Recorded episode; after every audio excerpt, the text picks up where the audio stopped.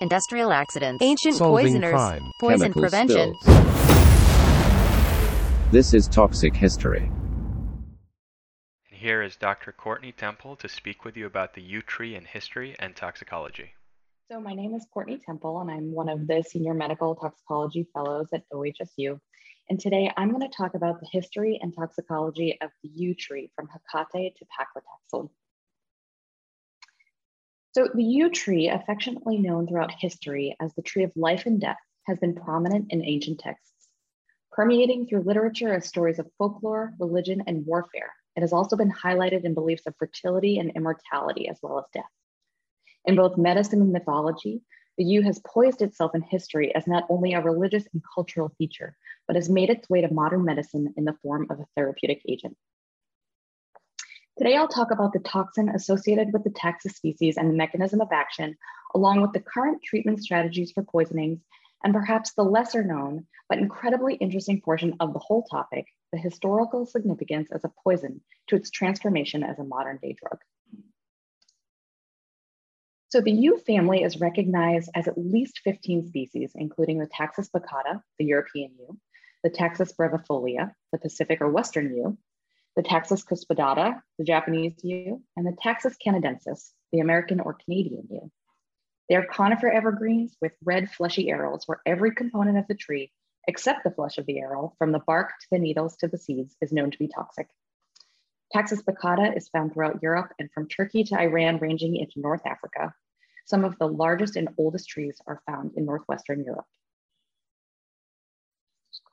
Knowledge of the poisonous yew has transcended civilizations across millennia. Hecate, a goddess in ancient Greek religion and mythology, has been associated with magic, witchcraft, knowledge of herbs and poisonous plants, and sorcery. Greek writers felt the yew was sacred to Hecate, and she is often found in art surrounded by others draped in the wreaths of yew. A number of other plants, often poisonous, medicinal, or psychoactive, are associated with Hecate, including aconite, belladonna, and mandrake.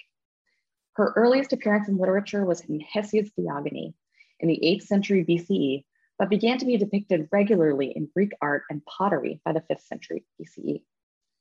As an interesting aside, taxus is thought to be derived from the Greek word for you, toxos, similar to the word toxin, meaning bow, and toxicon, the word for poison.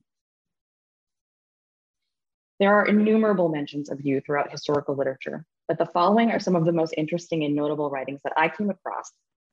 In the Alexipharmaca, a poem about natural remedies, Nicander of Colophon, a Greek poet thought to have lived and written about flora and fauna during the second century BCE, writes, See that you do not pluck the dangerous pine-like yew of Alida. It is the giver of lamentable death, and only a copious draught of unmixed wine can bring instant help when it chokes the and the narrow passage of a man's throat. In writings by Caesar, it is suggested that Catuvolcus, the chief of the Eburones, poisoned himself with the yew rather than surrender to Rome. Catuvolcus, who reportedly died in 53 BCE, was king of half of the country of the Eburones, a people between the Meuse and the Rhine River. Julius Caesar devastated the territory, and instead of enduring the age of battle and surrendering himself to Rome, the king poisoned himself with the juice of the yew tree as recorded in Caesar's Gallic War text. There are other notes of wars and siege where soldiers would commit suicide either by their own sword or poisons from the ex arboreus taxus, or the yew tree. Florus noted that when the Cantabrians were under siege by Gaius in 22 BC, most took their lives by sword, fire, or yew. Similarly, Orosius noted that the Astors, under a siege at Mons Mejulius, again preferred to die by sword or yew rather than surrender.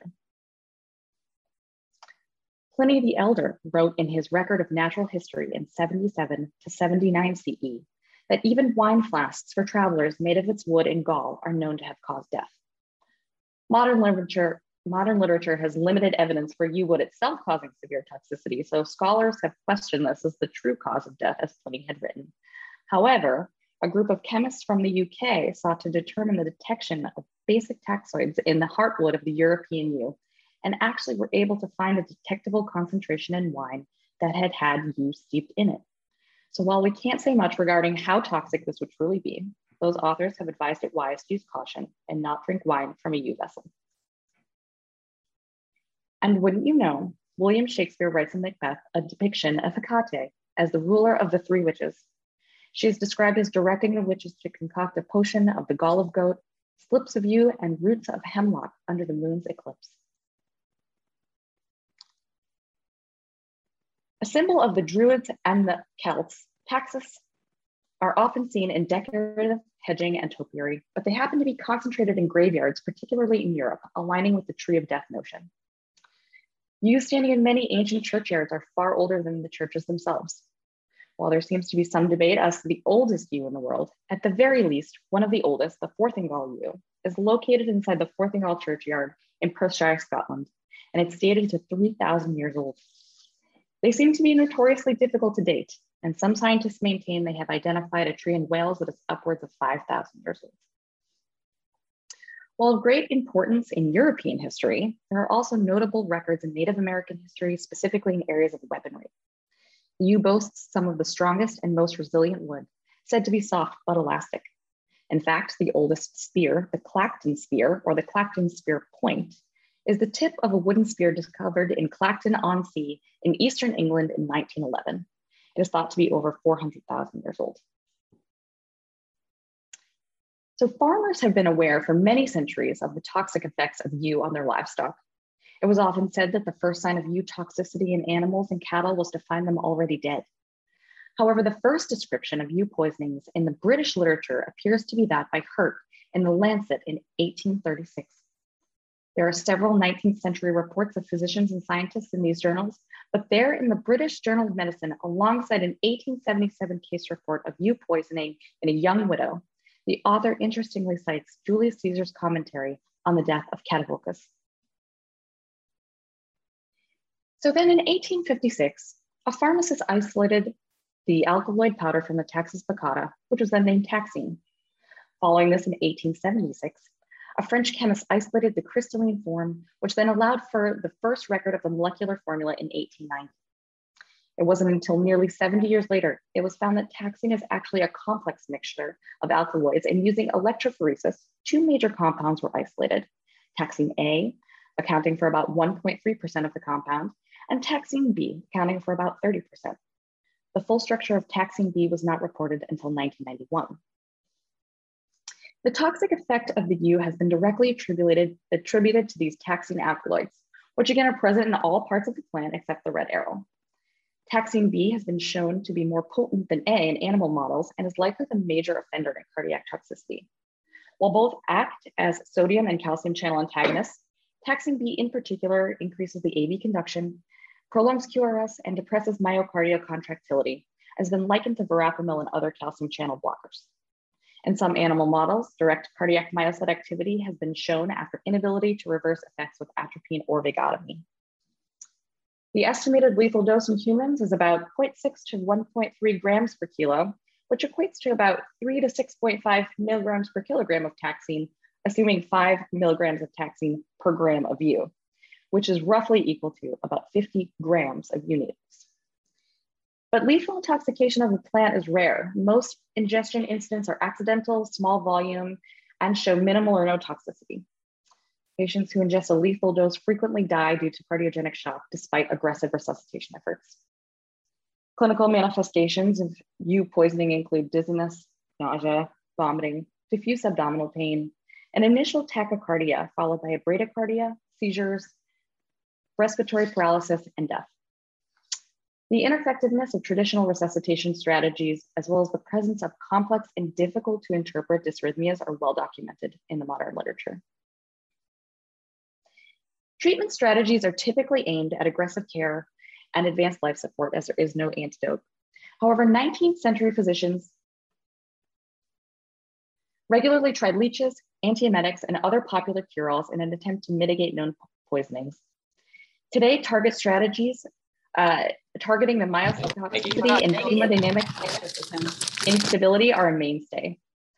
Atropine, amiodarone, lidocaine, sodium bicarbonate are frequently reported, though there seems to be some varying success with bicarb, in particular in animal model literature.